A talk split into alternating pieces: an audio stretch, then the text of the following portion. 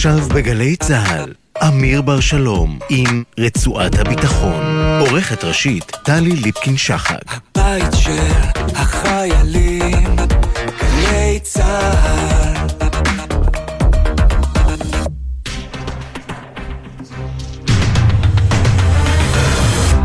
שלום לכם, רצועת הביטחון של יום רביעי בשבוע. ארה"ב מוציאה אמש כרטיס צהוב כהה לישראל, כשהנשיא ביידן אומר במפורש, ראש הממשלה נתניהו לא יוזמן בקרוב לבית הלבן בגלל הרפורמה המשפטית. האם בוושינגטון מתכננים צעדי התפייסות או דרדור היחסים עוד יותר? אלוף משנה במילואים אלדד שביט ישוחח איתנו על עומק המשבר. עם הפרופסור יצחק בן ישראל נדבר על לוויין הריגול הישראלי ששוגר היום לחלל, ונסיים עם סגן אלוף במילואים דני סיטרינוביץ' על עוד תשתית איראנית שנחשפת ביוון לפני שביצעה פיגוע באתר יהודי בלב אתונה. אני אמיר בר שלום, אנחנו ברצועת הביטחון. מתחילים. האורח הראשון שלנו הוא אלוף משנה במילואים אלדד שביט, לשעבר בכיר בקהילת המודיעין, כיום חוקר בכיר במכון למחקרי ביטחון לאומי, ערב טוב. ערב טוב. אז אלדד, עד כמה חמור המשבר הזה? תנסה למסגר לנו את זה.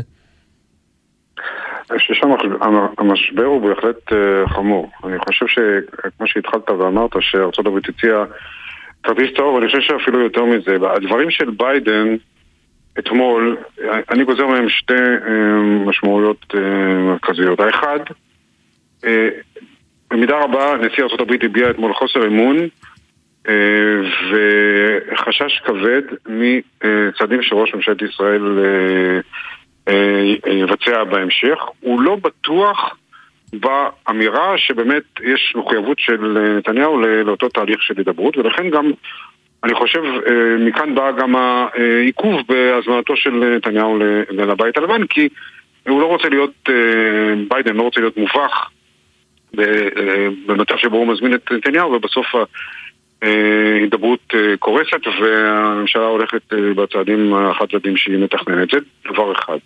דבר אפילו יותר חמור, אני קורא מתוך הדברים של ביידן, שהוא באמת ידיד גדול של ישראל, כי הוא חש שיש פה פוטנציאל אמיתי לשבר ממשי בין שתי, בין שתי המדינות, ולא רק בגלל מחלוקת אה, מדינית כזו או אחרת, אלא בגלל הערכה אמריקאית שיכול להיות פה פער במה שהם קוראים בערכים המשותפים. וביכולת של האמריקאים בעתיד להציג את ישראל כמדינה אה, דמוקרטית וכך לקעקע למעשה את היסודות של אותם יחסים מיוחדים בין... אה, כלומר, מה שאתה מסמן לנו כאן, אלדד, למעשה אתה מסמן לנו כאן קו שבר שהוא קו שבר אחר. אם אתה אומר, אם עד היום המחלוקות בין ישראל לארה"ב היו לצורך העניין מדיניות, בעניין פלסטינים, צבאיות, בעניין איראן, לא, לא, לא. אנחנו פה קומה אחת למעלה, יש פה בעיה בערכים המשותפים שארה"ב אומרת, אני מחכה לראות עד כמה רחוק ישראל תלך כדי להבין אם היא עדיין דמוקרטיה שאפשר לשתף איתה פעולה. תיארתי נכון את אה, נקודת המבט האמריקנית?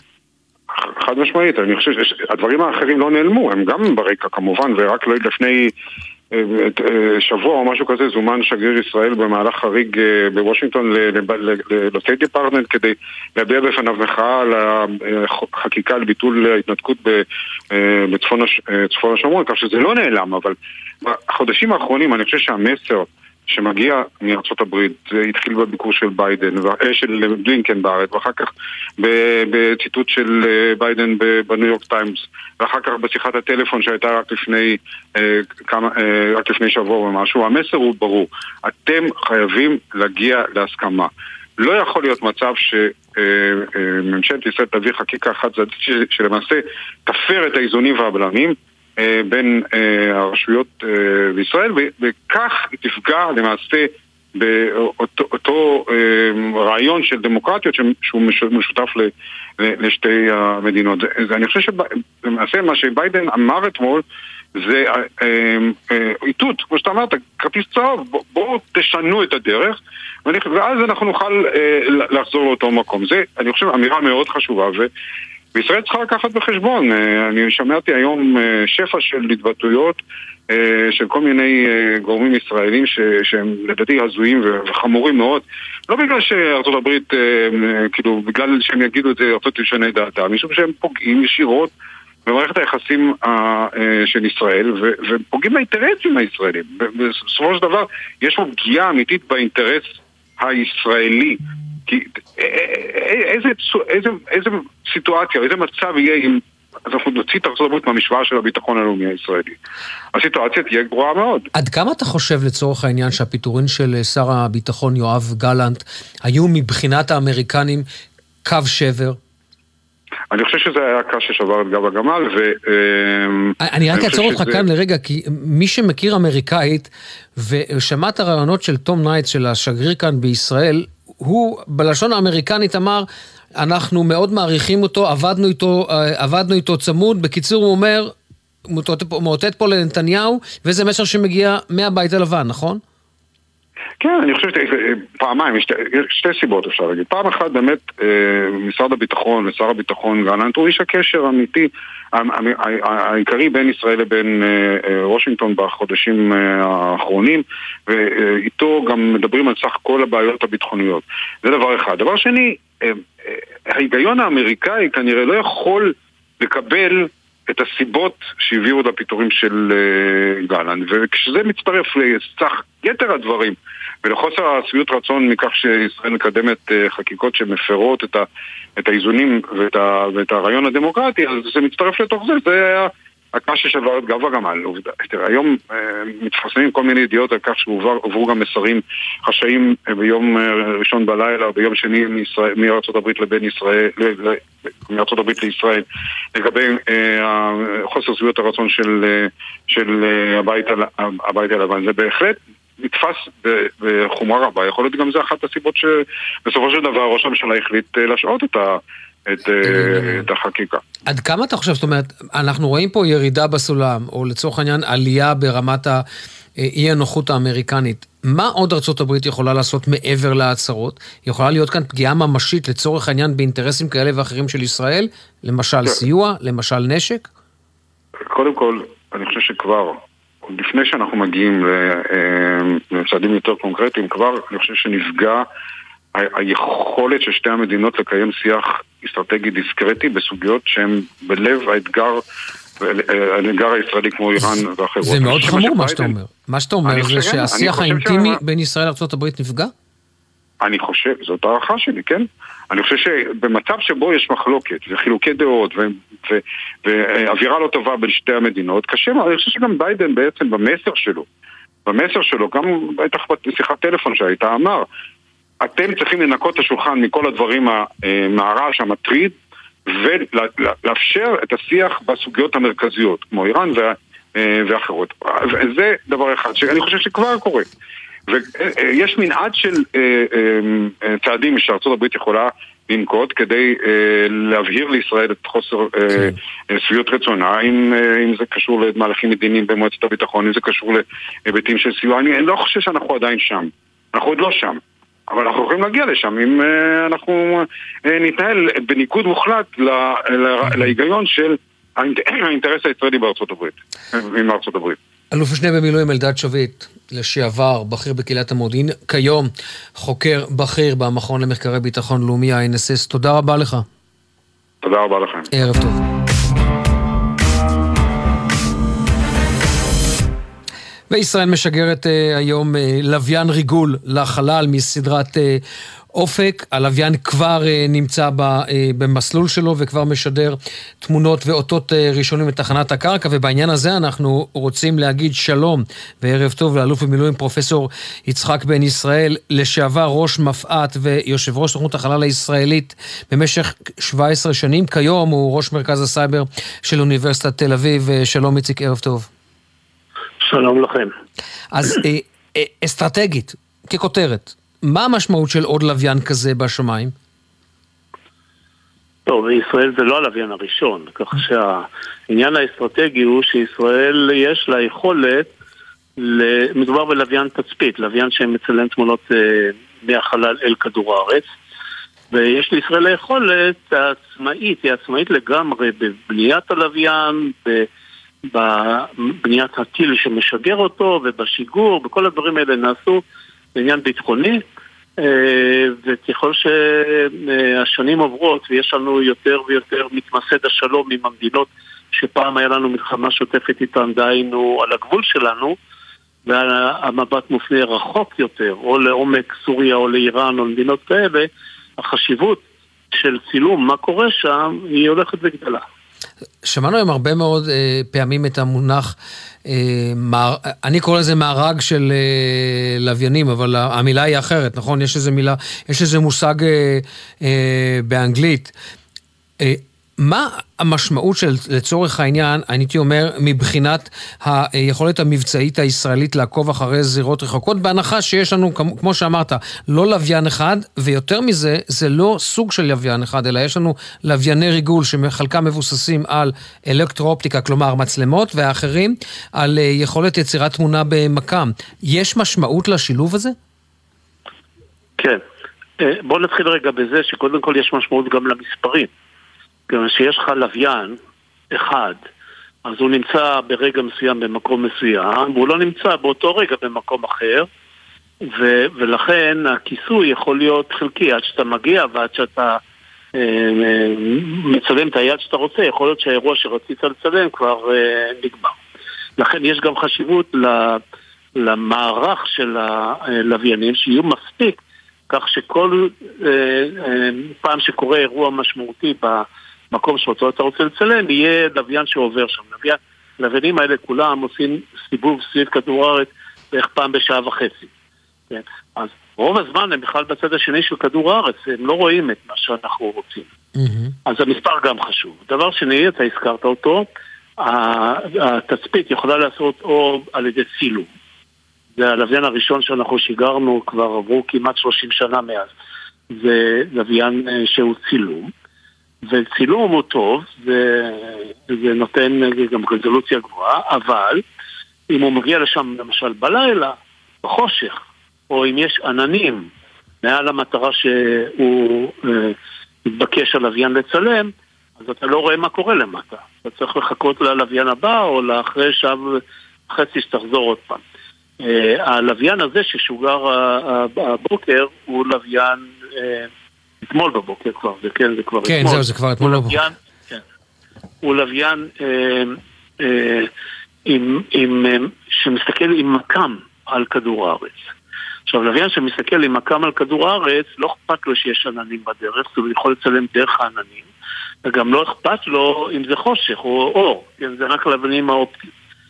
וזו טכנולוגיה שבזמנו, כשאנחנו בנינו את הלוויינים הראשונים האלה בעולם, כמעט שלא הייתה נמצאת בכלל בעולם, אנחנו היינו בין הראשונים, במיוחד במשקלים שאנחנו יכולים להרשות לעצמנו, כן, הלוויין הזה ששוגר אתמול, כל המשקל שלו הוא איזה 350 קילו, וכולל הכל, גם המטעד המכ"מי הזה, וגם מערכות הניווט, וצריך לדעת איפה אתה נמצא כל רגע.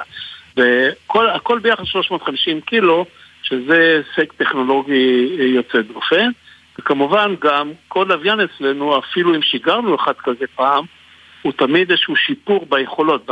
במקרה הזה אנחנו מודדים את היכולות דרך הקוטן של הפרטים, הרזולוציה. כן, איזה גודל פרטים הלוויין יכול... דובר בזמנו על קופסת גפרורים, נכון? ישראל לא אישרה, לא הכחישה, אבל דובר על קופסת גפרורים, לדעתי באופק 10. אני גם לא אשר הוא אכחיש, כי את הדברים האלה אנחנו בדרך כלל שומרים ב, ב, בסוד. אני לפני כמה שנים התראיינתי לגלי צה"ל, לפני אה, די הרבה שנים, זה היה אה, בסביבות 2007-2008 על אה, לוויין כזה, ושאלו אותי מה הרזולוציה שרואים.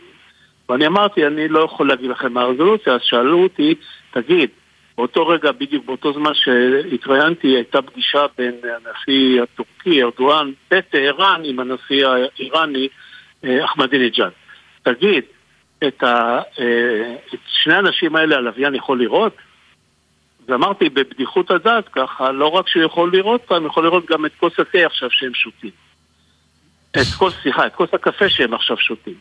ואז, ואז uh, התפרסם באתר הנשיאות האיראני שהגנרל בן ישראל לא יודע על מה הוא מדבר, אחמדינג'אד לא שותה קפה, הוא שותה רק תה. סיפור אמיתי אני מספר לך. כן?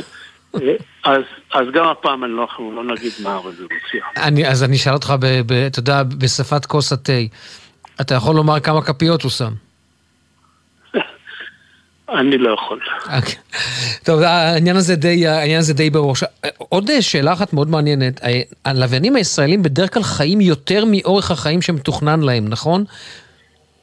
כן.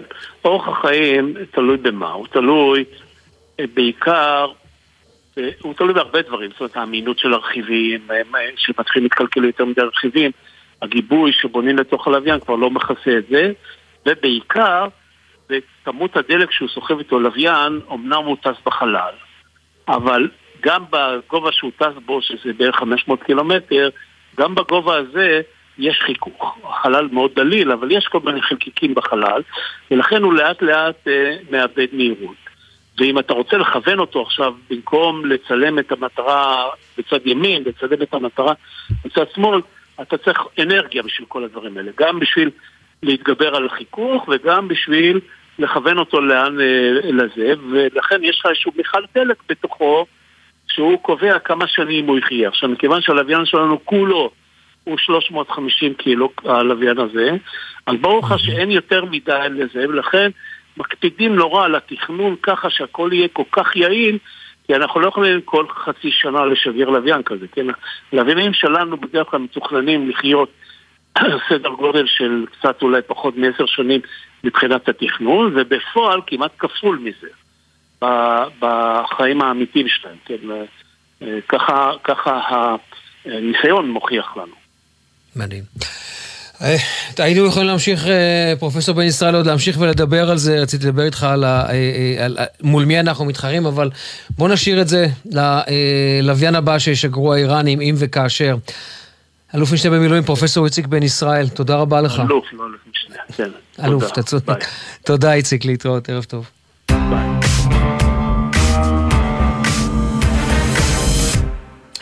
ואיתנו עכשיו אה, דני סטרינוביץ', עמית מחקר במכון למחקרי ביטחון אה, לאומי, לשעבר ראש אה, זירת איראן בחטיבת המחקר באגף המודיעין. שלום דני, ערב טוב.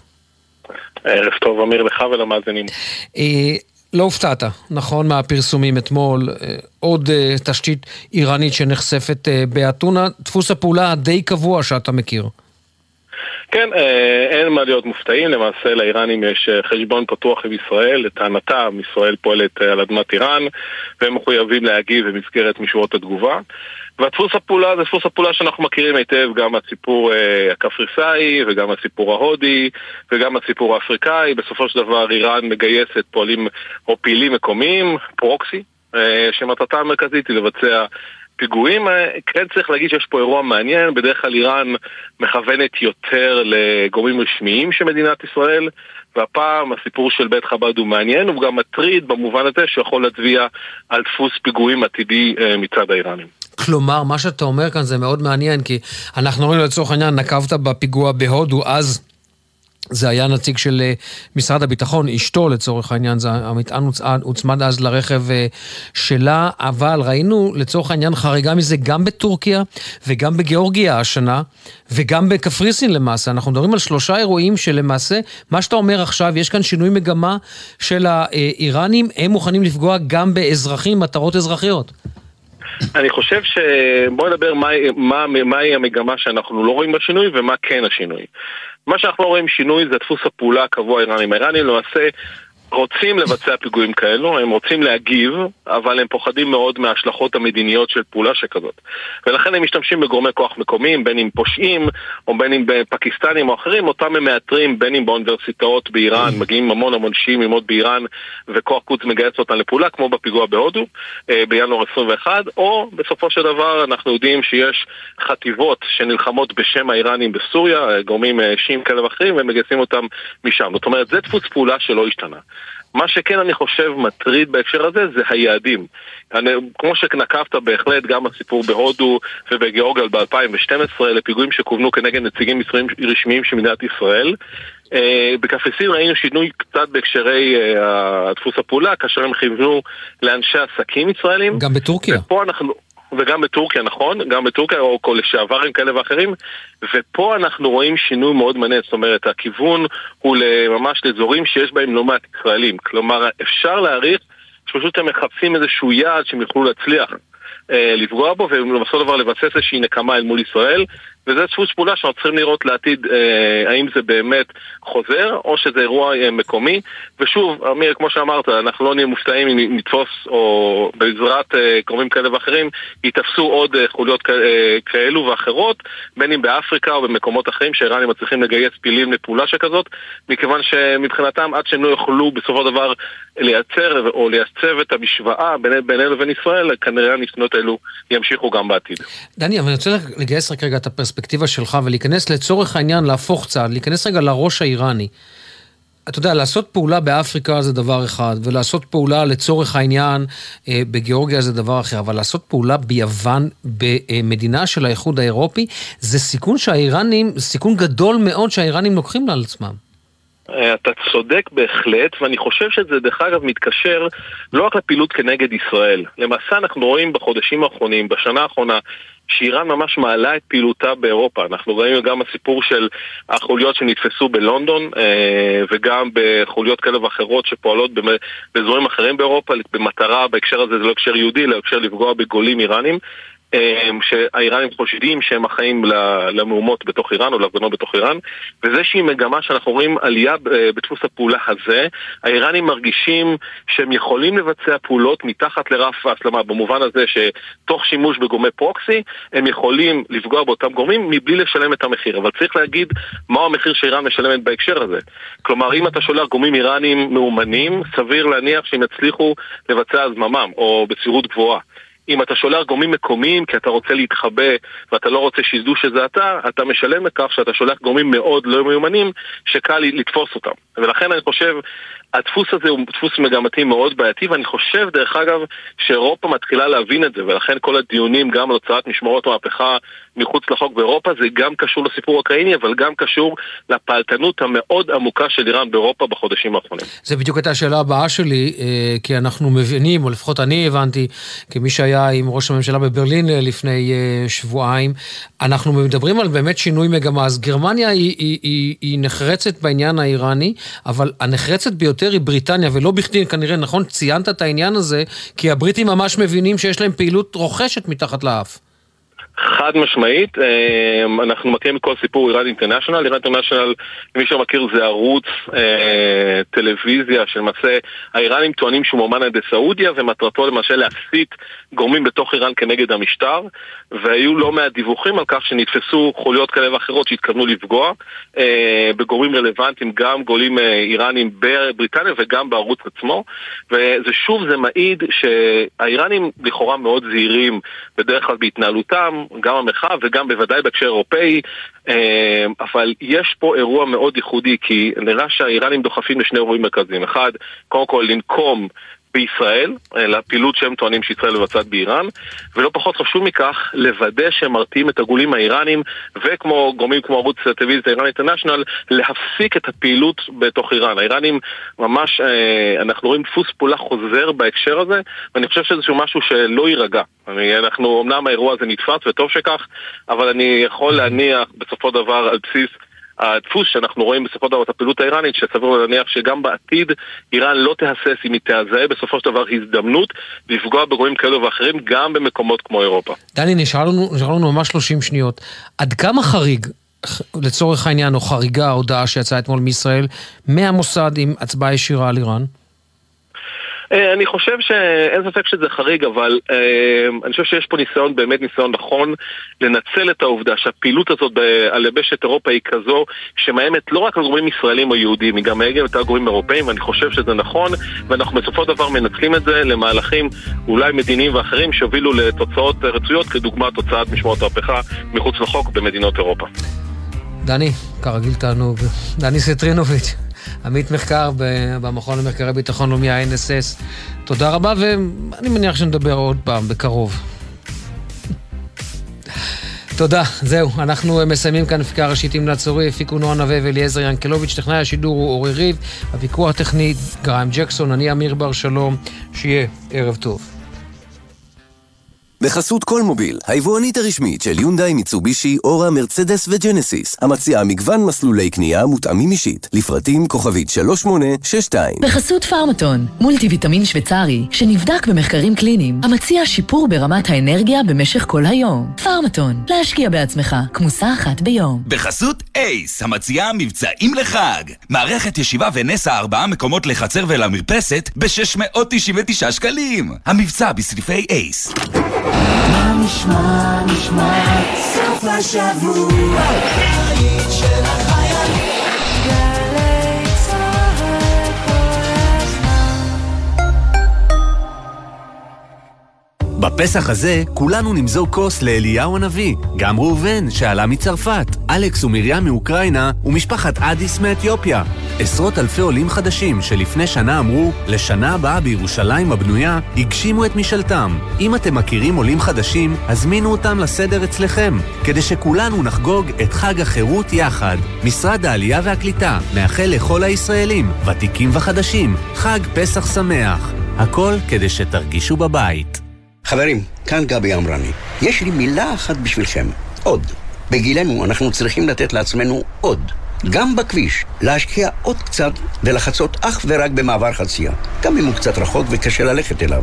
לא להתפרץ לכביש. לסמן לנהג שאנחנו רוצים לעבור ולהסתכל לו עוד רגע בעיניים כדי לוודא שראה אותנו. כ-50% מהולכי הרגל הנהרגים בתאונות דרכים הם אזרחים ותיקים. תנו לעצמכם עוד זמן. אלה החיים שלכם. כולנו מחויבים לאנשים שבדרך. עם הרלב"ד.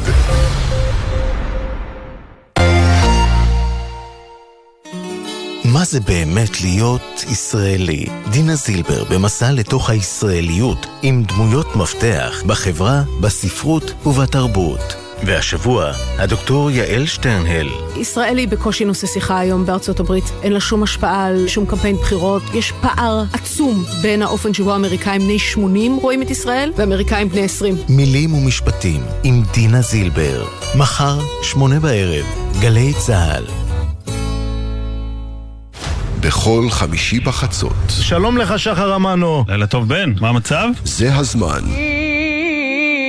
במזרחית.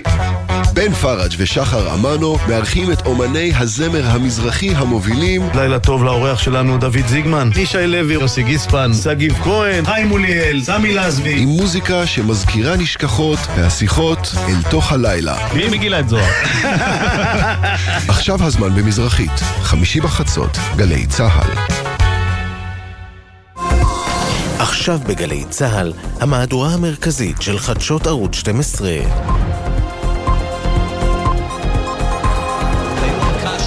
שבר את גב הגמל ונתנו את התחושה שנתניהו לא שולט באירוע. זו גם הסיבה שניידס העביר אחר כך מסר מפי הממשל שהנשיא ביידן מצפה שנתניהו יעצור את החקיקה לאלתר. אגב, לא רק הפיטורין של גלנט, גם הקמת המשמר הלאומי, לכאורה סופר עניין ישראלי פנימי, זה הצליח להבעיט את האמריקנים בהתייעצויות פנימיות. בכפוף לשר בן גביר, צריך לומר. בדיוק, כן. הם, הם, הם כינו את המהלך הזה, שהמשמר הלאומי כפוף לבן גביר, כמהלך מסוכן וחסר אחריות, וכל זה הוביל לנקודת השבר הזו בין ישראל לבין ארצות הברית. בירושלים, מכל מקום מנסים לצמצם נזקים. הערב אנחנו מפרסמים דברים שאומר שר החוץ אלי כהן לשגרירים בשיחה שהוא מקיים איתם לפני שעה קלה. נראה לי שהנוסח מאוד מעניין, שימי לב.